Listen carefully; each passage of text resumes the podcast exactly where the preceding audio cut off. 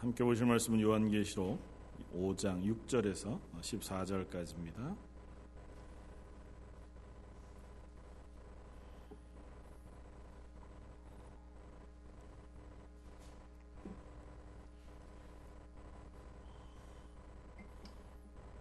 요한계시록 5장 6절에서 14절까지 차였으면 우리 천천히 같이 한번 읽겠습니다. 내가 또 보니 보좌와 내 생물과 장로들 사이에 한 어린 양이 서 있는데 일찍이 죽임을 당한 것 같더라. 그에게 일곱 뿔과 일곱 눈이 있으니 이 눈들은 온 땅에 보내심을 받은 하나님의 일곱 영이더라.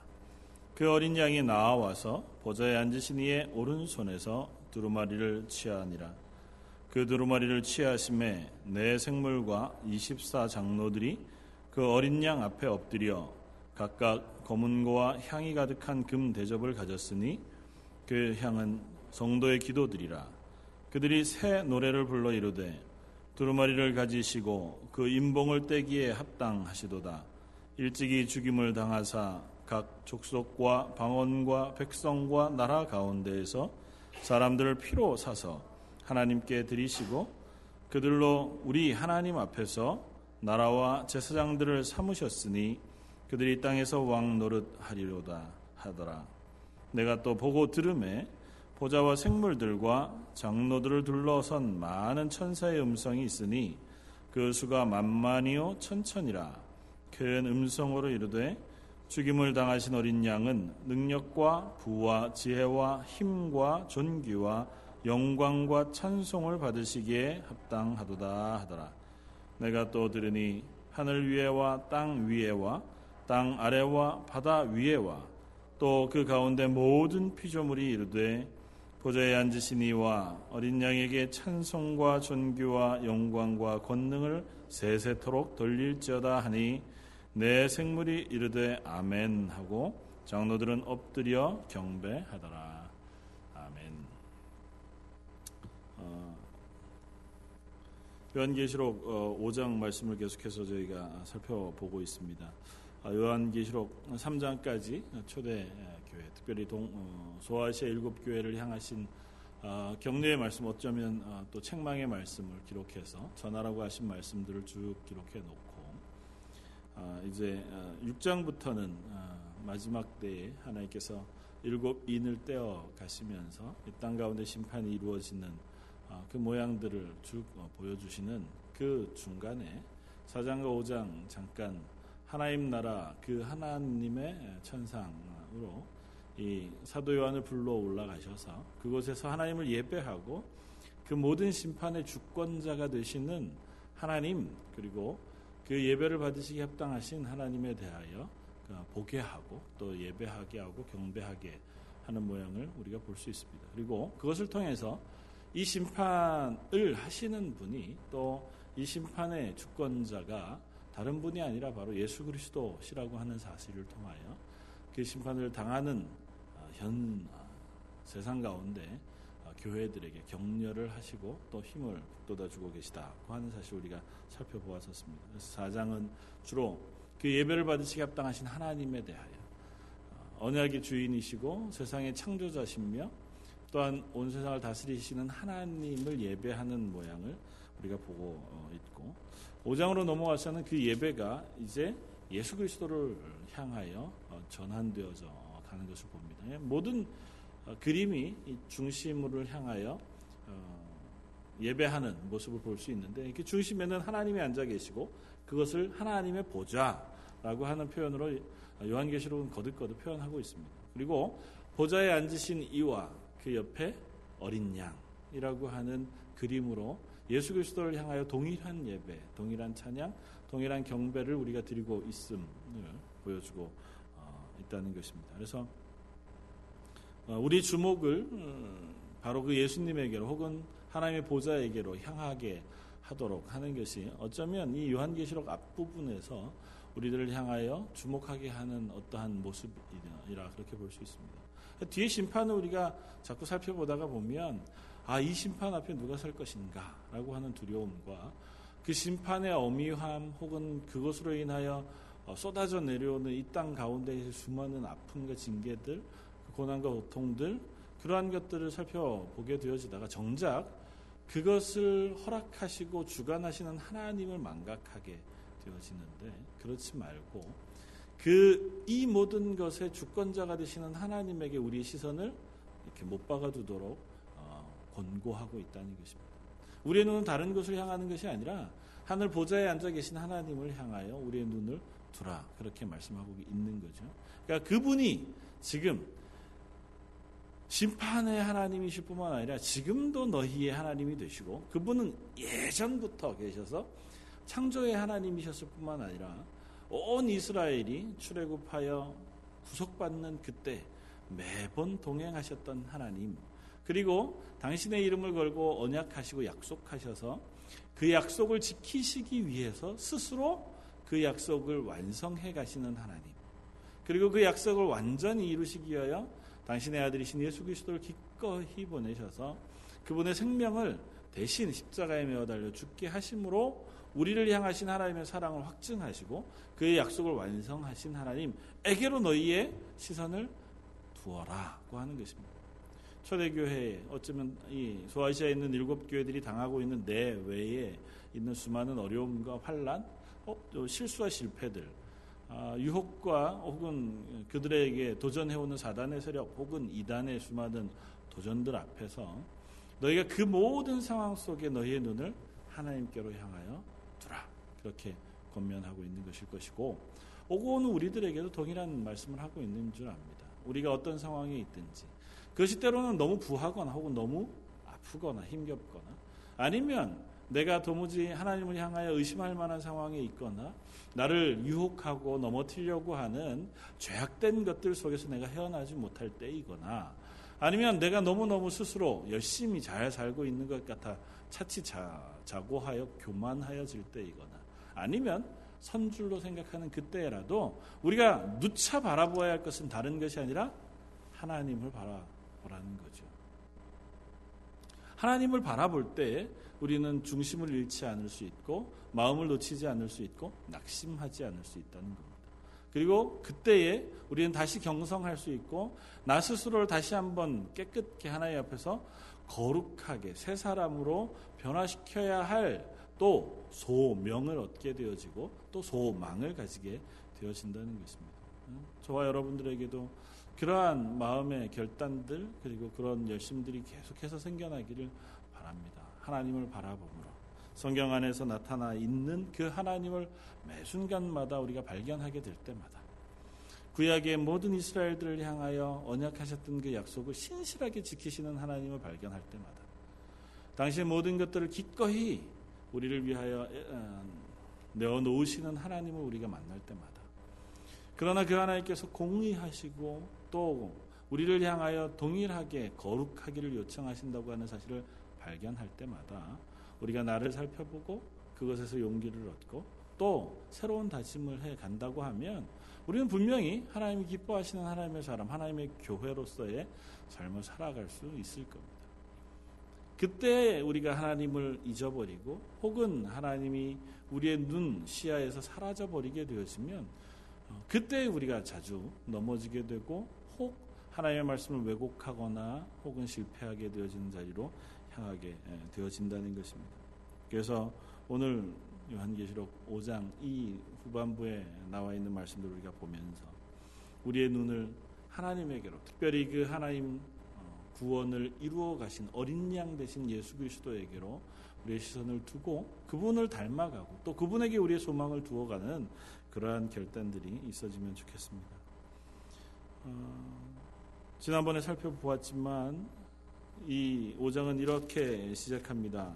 내가 봄에 보좌에 앉으신 이의 오른손에 두루마기, 어, 두루마기가 있으니 안팎으로 썩고 일곱 인으로 봉하였다. 그러면서 힘 있는 천사가 묻습니다. 도대체 누가 이 두루마리를 펴며 그 인을 떼기 합당하냐?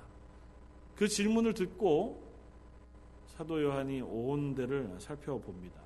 하늘 위에나 땅 위에나 땅 아래에나 모든 그 피조 세계 가운데 그 두루마리를 열고 하나님의 구원을 완성하실 만한 존재가 하나도 없다라는 겁니다.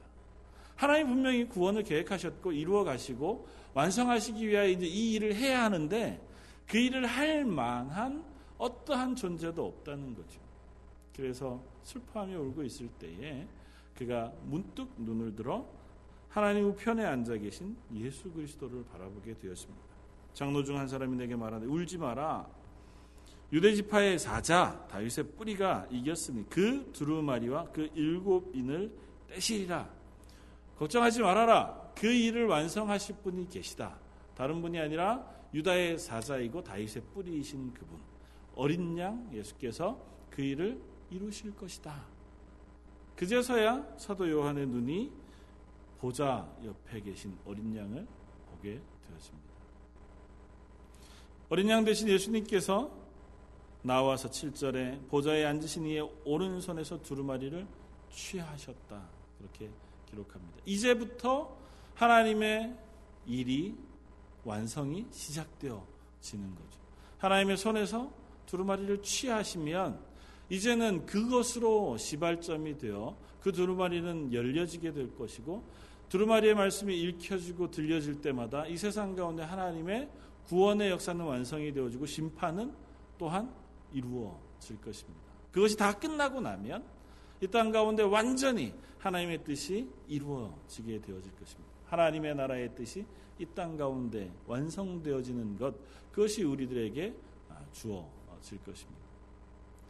이 일을 이루시는 예수님을 향하여 성경은 이렇게 기록합니다. 그가 바로 어린 양이신데 그분이 이 일을 하실 수 있는 이유에 대하여 5절에 이렇게 얘기합니다. 두루 어, 장로 중에 한 사람이 내게 말하 울지 마라 유대 지파의 사자 다윗의 뿌리가 이겼으니 그 두루마리와 그 일곱인을 떼시리라.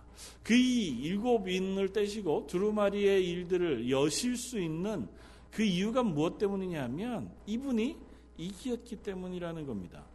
하나님의 메시아가 하나님의 일을 감당하셨기 때문이라는 겁니다. 그리고 조금 더 나아가면 그분은 죽임을 당한 것 같았다. 그렇게 표현합니다.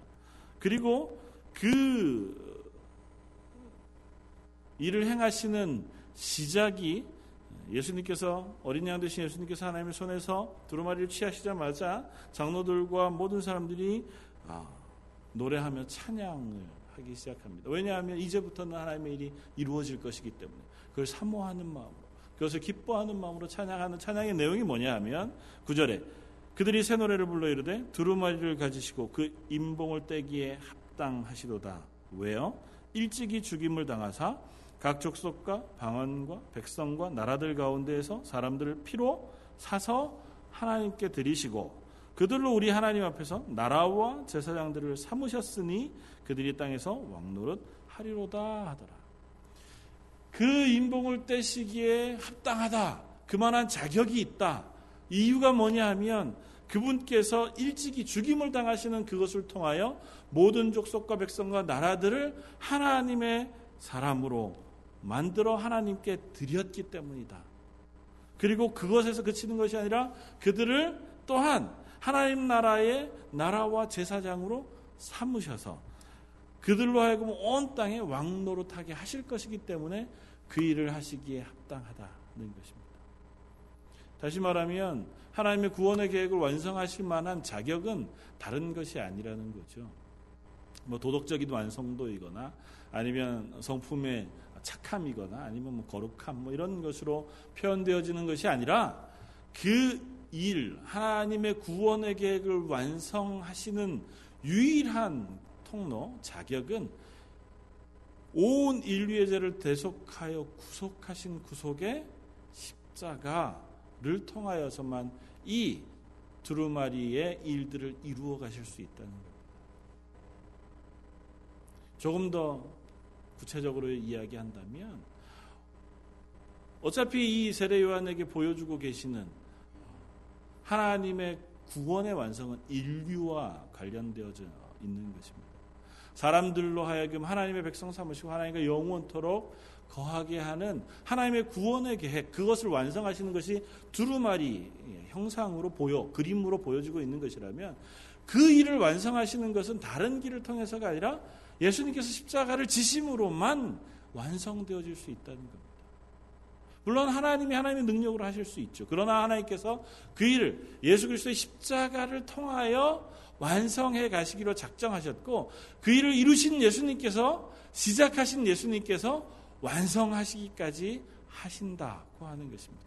이미 십자가에서 인류를 향하신 구원의 일을 시작하셨습니다. 그리고 완성하셨습니다. 그러나 완전한 마무리는 아직 되지 않고 있는 교회 시대를 우리가 살고 있을 때에 그 교회 시대를 마무리하고 이 땅 가운데 하나님의 나라를 이 땅 가운데 임하게 하여 온 교회를 하나님의 나라로 만드시고 하나님의 제사장 삼으시며 하나님과 왕 노릇 하도록 완성하시는 일을 누구만 하실 수 있다고요? 예수님만 하실 수 있다고. 왜요? 그분이 우리를 구속해 주셨기 때문에. 그래서 계시록에서는 예수님을 향한 수많은 표현들 가운데 제일 많이 쓰여지고 있는 것이 어린 양이라고 하는 표현이에요. 신약 가운데 이 어린 양이라고 하는 표현, 물론 다른 데서도 어, 쓰여지지만 여기에서는 독특한 헬라어를 씁니다. 물론 뭐 그렇다 그래서 의미가 대단히 다르다거나 그렇진 않은데 다른 곳에서 쓰인, 쓰인 어린 양과 여기서 쓰이는 헬라 어린 양은 조금 다른 표현을 씁니다. 그럼에도 불구하고 이 어린 양이라고 하는 표현을 예수님을 향하여 적극적으로 써 붙이고 있는 이유는 다른 것이 아니라 어린 양이라고 하는 것은 교회에게 예수 그리스도를 상징하는 이름이기도 하거니와 하나님께서 이스라엘에게 제정해 주신 제사 가운데 하나님 앞에 드려질 순전하고 온전한 제사의 대표적인 동물이 바로 어린 양이기 때문에 흠없는 일련된 어린 양을 하나님 앞에 제물로 드릴 때 하나님께서 그 제물을 받으시고 우리의 죄를 속죄하시기도 하고 우리에게 하나님 어, 화목의 은혜를 베푸시기도 하고 우리를 향한 하나님의 은혜들을 또 우리가 드리는 하나님 앞에 드리는 제사와 예배를 받으시는 그 제물이 되시는 분이 바로 어린 양이었다고요. 그 어린 양이 바로 예수 그리스도를 상징하는 것이고 그 예수님의 다른 모습이 아니라 속죄 제사로 드려진 속죄 제물로 드려진 십자가상에서 죽으신 예수님을 보여주고 있다는 것입니다. 그러니까 요한계시록에서 예수님 하나님의 우편 보좌에 앉으셔서 온 세상의 심판을 주관하시고 그것을 이루시고 완성하실 분이 다른 분이 아니라 십자가에서 죽으셨던 예수님. 우리의 죄를 대신하여 대속의 제사로 드려졌던 제물 대신 어린 양 예수님께서 이 구원을 완성하실 것이라는. 그분께서 완성하실 구원은 다른 구원이 아니라 온 세상을 불로 심판하여 그것을 정화하는 것도 아니고 줄을 쭉 세워놓고 네가 한 이 세상에서의 삶들을 한번 살펴보자. 착한 일을 한 사람 오른편, 나쁜 일을 한 사람 왼편.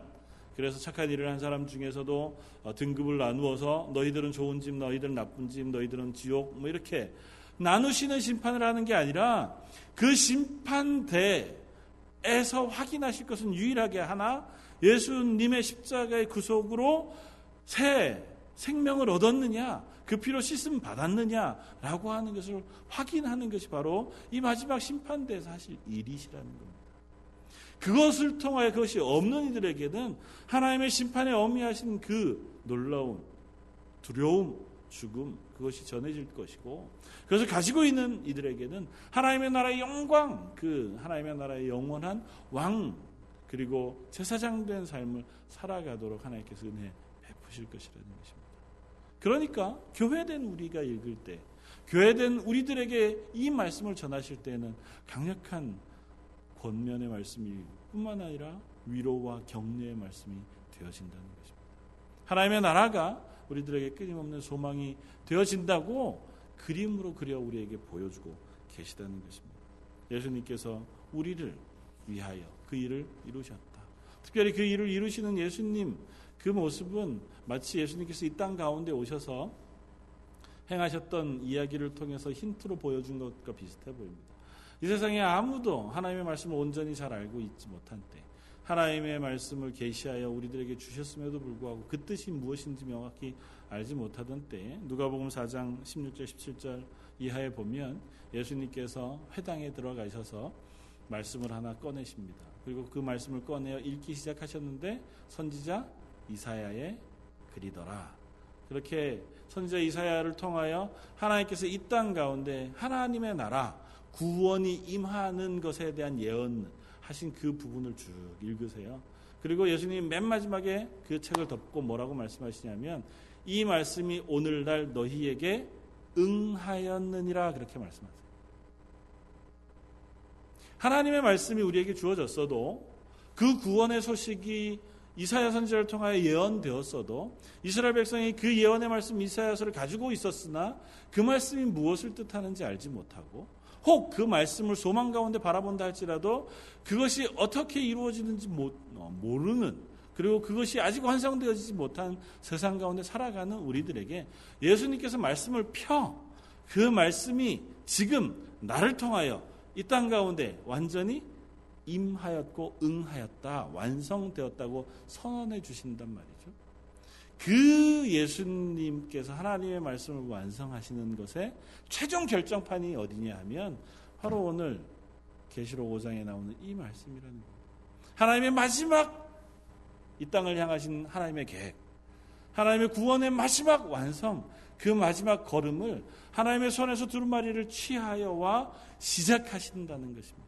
그러니까 그것을 바라보는 모든 장로와 천사들은 그 앞에 엎드려 예배하고 경배하고 찬양하지 않을 수 없는 거죠. 온 세상의 모든 성도들 뒤에 나오면 수로 셀 수 없는 수, 그 숫자가 만만여 천천히 수많은 천사들과 하나님의 성도들이 그 앞에 엎드려 예배하고 찬양할 수밖에 없다고요. 드디어 하나님의 나라가 이 땅에 임하게 되었습니다. 그 일을 드디어 하나님께서 완성하십니다. 우리가 매 예배 때마다 기도하는 때마다 하나님의 나라가 이 땅에 이루어지기를 원합니다. 고 기도했던 그 기도가 이제 이루어지고 있다는 겁니다. 그 이루어지는 첫 걸음을 바라보는 그들이 왜 감격하지 않을 수 없고 왜 찬양하지 않을 수 없겠습니까? 그래서 그들이 하나님께 찬양을 올려드리는 겁니다. 드디어 하나님께서 하나님의 나라의 일을 완성하고 계십니다. 그 전에 우리들은 그러면 어떻게 하는 것이겠습니까? 그 하나님의 나라의 완성을 위하여 사모함으로 기도하는 거죠. 그 하나님의 나라가 이미 우리 가운데 임하였음으로 인하여 감사하고 찬양하는 거죠. 우리의 삶을 통하여 그 하나님의 백성 되어졌음. 이미 나는 하나님의 구원받은 하나님의 왕된 제사장, 으로서의 삶을 살아가는 것인 줄 알아서 스스로를 겸비하여 하나님의 성품을 닮아가고 예수 그리스도의 어린 양 되신 예수 그리스도의 성품을 닮아가는 삶으로 하나님을 찬양하고 예배하고 하나님을 기쁘시게 하는 것 그것이 우리의 삶에 주어진 소명이 되어진다는 것입니다. 하나님께서 우리를 향하여 그렇게 부르셨고 그렇게 완성해 가실 것이라고 약속해 주셨기 때문에 이 약속의 말씀을 읽는 우리가 그것으로 인하여 기뻐하고 감사할 수밖에 없다는 것이죠. 근데 문제는 우리가 그 감사와 그 기쁨을 온전히 누리지 못하고 산다는 데 있습니다. 우리가 하나님 앞에서 그 하나님의 자녀 되어짐의 기쁨, 하나님의 구원받음의 감격, 그것을 온전히 누리지 못하고 산다는 데 있고 이 계시록 말씀에 어린 양 대신 예수님께서 보좌 옆에 앉아 계신 그 영, 형상 그림을 우리가 읽으면서도 무덤덤하다는 것입니다. 그분께서 온 세상을 심판하실 심판의 두루마기, 온 세상의 구원을 완성하실 구원의 두루마기를 취하시고 그 인을 떼시기 시작하는 그 그림을 우리가 읽어도 그것이 무엇을 의미하는지, 그것이 우리에게 어떠한 감격이 되는지가 전혀 느껴지지 않는다는 것입니다. 우리의 눈이 여전히 그 하나님의 나라를 사모하며 바라보지 못하고, 우리의 눈이 여전히 이 땅을 바라보고 있기 때문이기도 할 것입니다. 우리의 관심은 여전히 내가 나의 가정이 혹은 나의 내일이 궁금하기 때문에 나의 삶에 어떤 것이 주어질 것인가, 얼마나 더 좋은 것을 내가 얻게 될 것인가에 우리의 시선이 너무 고정되어 있기 때문에 하나님을 바라볼 여유가 없는 것. 하나님의 보좌를 사모할 만한 여유가 없는 거죠. 뭐 저나 여러분들이랑 똑같지 않겠습니까? 하나님께서 나의 구원자 되신다고 하는 것이 너무너무 감격스럽다가도 사실은 생활 가운데 조금만 궁핍한 상황이 생기면 그것이 얼마나 우리의 머리를 아프게 하는지요. 그러다 조금만 물질적인 어떤 어, 뜻하지 않은 정부에서 편지 레러를 하나 보냈는데 수표를 한 장 써서 음, 눈먼 돈이 한 장 들어오기만 해도 얼마나 그게 우리의 한 하루를 행복하게 하는지. 우리의 감각은 사실은 이 지구상에 이 땅에 발을 디디고 있기 때문에 이 땅의 삶의 영향을 너무너무 잘 받습니다. 그건 부인할 수 없지만 그 가운데서 여전히 우리의 시선은 하나님께로 향하여 둘 수 있는 그러한 은혜가 있기를 바랍니다. 여전히 저 보좌에 앉아 계신 하나님, 그 보좌에 앉아 계신 하나님이 우리와 동떨어져 계시지 아니하고 우리의 기도를 여전히 들으셔서 그 기도에 응답하시는 하나님으로 하나님의 나라와 지금 우리의 나라가 연결되어져 있는 그 하나님을 우리가 사모하며 바라볼 수 있기를 바랍니다. 우리의 예배가 그냥 이 땅에서 우리끼리 모여서 저 멀리 하늘에 계신 하나님을 생각하면서 드리는 예배가 아니라 지금도 우리가 드리는 예배를 주목하여 바라보시고 그것을 기쁘게 받으시는 하나님 앞에 우리의 마음과 힘과 정성을 다하여 하나님을 높이고 하나님을 찬양하고 하나님을 예배하는 교회라고 하는 사실을 우리가 인식한다고 하면 그 예배가 우리에게 얼마나 큰 격려가 되고 힘이 되며 용기가 되어지겠습니까? 이 사도 요한에게 이 구체적인 그림으로 자꾸 보여주는 것은 그 사도 요한을 끄집어서 반모섬이라고 하는 그 골짝 그 굴 안에 물 끓고 기도하고 있는 사도 요한을 데리고 저 하나님의 나라 하나님의 보좌가 보이는 그곳까지 데리고 가 그곳에 있는 하나님과 보좌 옆에 계신 어린 양을 보여주시고 그 어린 양으로부터 완성되어지고 시작되어지는 구원의 완성의 그림을 보여주고 계시다는 것.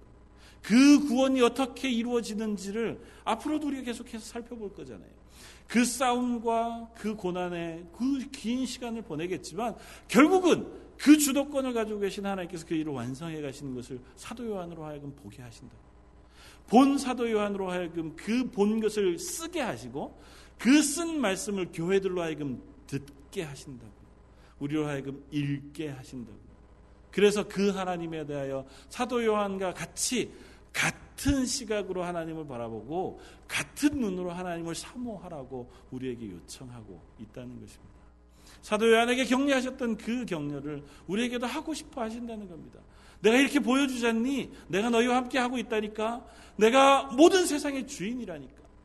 너희의 지금 현재가 어떠하든지 내가 너희와 함께 할 것이라고 너희의 이 세상에서의 삶은 하나님의 나라를 향해 가는 과정일 뿐이라고 존 번연이 썼던 천로역정과 같이 그리스도인의 삶은 이 세상을 떠나 하나님을 향해 가는 노중의 삶이라고. 그 길가 가운데 때로는 쉼도 있고 때로는 기쁨도 있고 좋은 동료들과 좋은 믿음의 동역자들을 만나서 그것으로 인하여 감격과 기쁨도 넘치는 즐거운 시간도 있겠지만 때로는 배신당하는 아픔도 있을 터이고 때로는 옥에 갇히는 슬픔도 있을 것이고 배고프고 힘겨운 가정을 건너게 되어질 수도 있을 것입니다. 죄의 미혹과 유혹들도 우리들을 향하여 언제든지 우리를 넘어뜨리려고 할 수 있을 것입니다. 그런 과정들이 도무지 필요 없는 것이 아니라 그 과정 끝에 계신 하나님의 나라가 우리에게 주어졌기 때문에 우리가 거기를 향해 가고 있는 중이라. 그것을 향해 가고 있는 중이니까 이 중간 과정을 우리가 개념치 않을 수 있다는 겁니다. 내가 어느 곳에 있든지 여기가 내 인생의 마지막이 아니고 여기가 하나님이 부르신 마지막 자리가 아니며 여기가 하나님이 우리에게 선물하신 마지막 선물지가 아니라고요. 여기는 그저 통과해 갈 뿐이라. 여기는 그저 잠깐 지나갈 뿐인 것입니다. 저는 사실은 여행하는 건 참 좋아하는 사람인데 아무 때나 아무 이유 없이 그냥 가방 싸들고 가기를 좋아하는 사람인데 뭐 결혼하고 또 목회를 시작하면서 그렇게 못하게 됐죠. 그 전에는 아, 뭐 아무 집에도 얘기 안 하고 참 나쁜 아들이었죠. 짐 싸들고 그냥 일단 나가서 어, 그날 저녁이나 그 다음 날쯤 돼서 전화해서 어디 뭐 여행 왔다고 한 2, 3일 있다 가겠다고. 그러면 제 나름대로 그렇게 여행하는 걸 좋아하는데 정말 가고 싶은 것 중에 하나가 사막이었습니다. 우리 이제 모리타니아 계신 그 박승환 선교사님 들으면 기겁을 할 얘기지만 요즘은 조금 생각이 바뀌었어요. 제가 선교사님 얘기를 들어보니까 갈만한 곳 같지는 않더라고요. 그렇긴 한데 아 거기 너무 너무 저에게 호감이 있는 곳이었습니다. 왜 그럴까요? 제가 거기 가서 사는 게 아니니까 가볼만 하다. 박승환 선교사님이야 사시는 분이니까 정말 어려 막 섭씨 50도가 넘는 여름을 지나야 되니까 어, 생각이 잘 안 되더라고요. 50도가 넘는다 그러니까. 근데 저는 가면 아마 기껏 있어야 2, 3주 이상 안 있을 거잖아요. 경험하고 올 거라고요. 보고 올 거라고요. 통과하고 올 거라고요. 그것이 알라스카든 북극이든 남극이든 사막이든 정글이든 아마존이든 아니면 바다 한가운데 떠 있는 것이든 어디든 그곳에 평생 살아 그러면 문제가 됩니다. 거기서 사는 게 너무너무 힘들잖아요. 그러나 그게 아니라 거기를 통과해 오는 거잖아요. 이 세상의 삶이 하나님이 우리에게 맡기신 통과해 가는 과정이라고요. 여기서 너희 영원토록 살아가 아니라 그 과정 속에 통과해 이곳으로 오너라고. 하나님께서 그 과정을 통과하면서 우리에게 하나님의 구원의 기쁨을 맛보게 하기를 원하시고 그 가운데 우리가 동행하시는 하나님 그 은혜들을 우리로 하여금 경험하게 하시기를 원하신다고. 그래서 우리로 하여금 아 하나님이 나를 구원하셨구나. 아 죄악과 같은 저 죽은 시체와 같은 나를 이렇게 하나님의 나라로 인도해 주셨구나. 그 기쁨과 그 감격을 가지고 하나님을 조금 더 분명하게 바라보게 하기를 원하시고 그 가운데서 하나님이 주신 은혜들을 조금 더 사모하게 하기를 바라시고 그 하나님과 조금 더 친밀하게 교제하는 과정을 우리로 하여금 겪게 하기를 원하신다. 물론 우리의 죄 때문에 우리는 이 땅에서의 삶을 이렇게 고난 가운데 살아가죠. 그러나 그 과정이 결코 결코 저주가 아닌 것은 이 과정을 통과할 때 동행하시는 하나님이 계시기 때문이고 그 과정을 통과하도록 어린 양 되신 예수님께서 우리를 대신해 이미 우리의 죄악과 우리의 짐을 지시고 십자가에서 죽었던 분, 그 죽음으로 우리의 구원을 완성하신 분, 그분이 우리와 함께 하시기 때문에 우리의 이 땅에서의 삶이 오히려 하나님의 은혜를 사모하고 소망하며 바라보는 삶인 줄 믿습니다. 우리 하루하루 살아갈 때마다 그것을 발견하기를 힘쓰기를 원합니다. 내게 있는 어려운 가정 속에 한탄하기 전에 그 과정 속에도 여전히 나와 동행하시는 하나님을 인하여 기뻐할 수 있기를 바라고 그 하나님으로 인하여 감사하는 마음들을 우리가 서로 나눌 수 있기를 바라고 그 과정 속에 함께 동역자 되어지고 혹은 동반자 되어지는 나의 사랑하는 가정들 또 내 사랑하는 성도들 서로를 바라볼 때 조금 더 겸손함으로 사랑으로 품어 안아 서로가 서로의 길에 좋은 위로자 격려자로 세워져 갈 수 있는 또 하나님의 일을 잘 감당하는 동역자가 되어 주시는 저 여러분들 되시기를 주님의 이름으로 축원을 드립니다. 한번 같이 기도하겠습니다. 우리의 예배를 받으시는 하나님, 저희가 예배 가운데 아멘으로 하나님을 찬양하고 그 하나님이 우리의 하나님 되십니다. 또 우리를 구속하신 예수 그리스도 어린 양 되신 그분께서 나의 죄를 대속하여 나로 하나님의 나라 백성 삼으시고 그 나라 왕 삼으시고 제사장 삼으셨다고 하는 사실을 저희가 알게 하여 주옵소서. 그것으로 인하여 기뻐하게 하여 주옵소서. 그곳에 우리의 두 눈을 두고 저희가 이 땅을 살아갈 수 있게 하여 주옵소서. 이 세상의 여러 상황을 통과할 때에 오히려 하나님을 저희가 사모함으로 이 땅에서 하나님의 은혜를 경험하는 하루하루가 되게 하여 주옵소서. 모든 말씀 예수님 이름으로 기도드립니다. 아멘.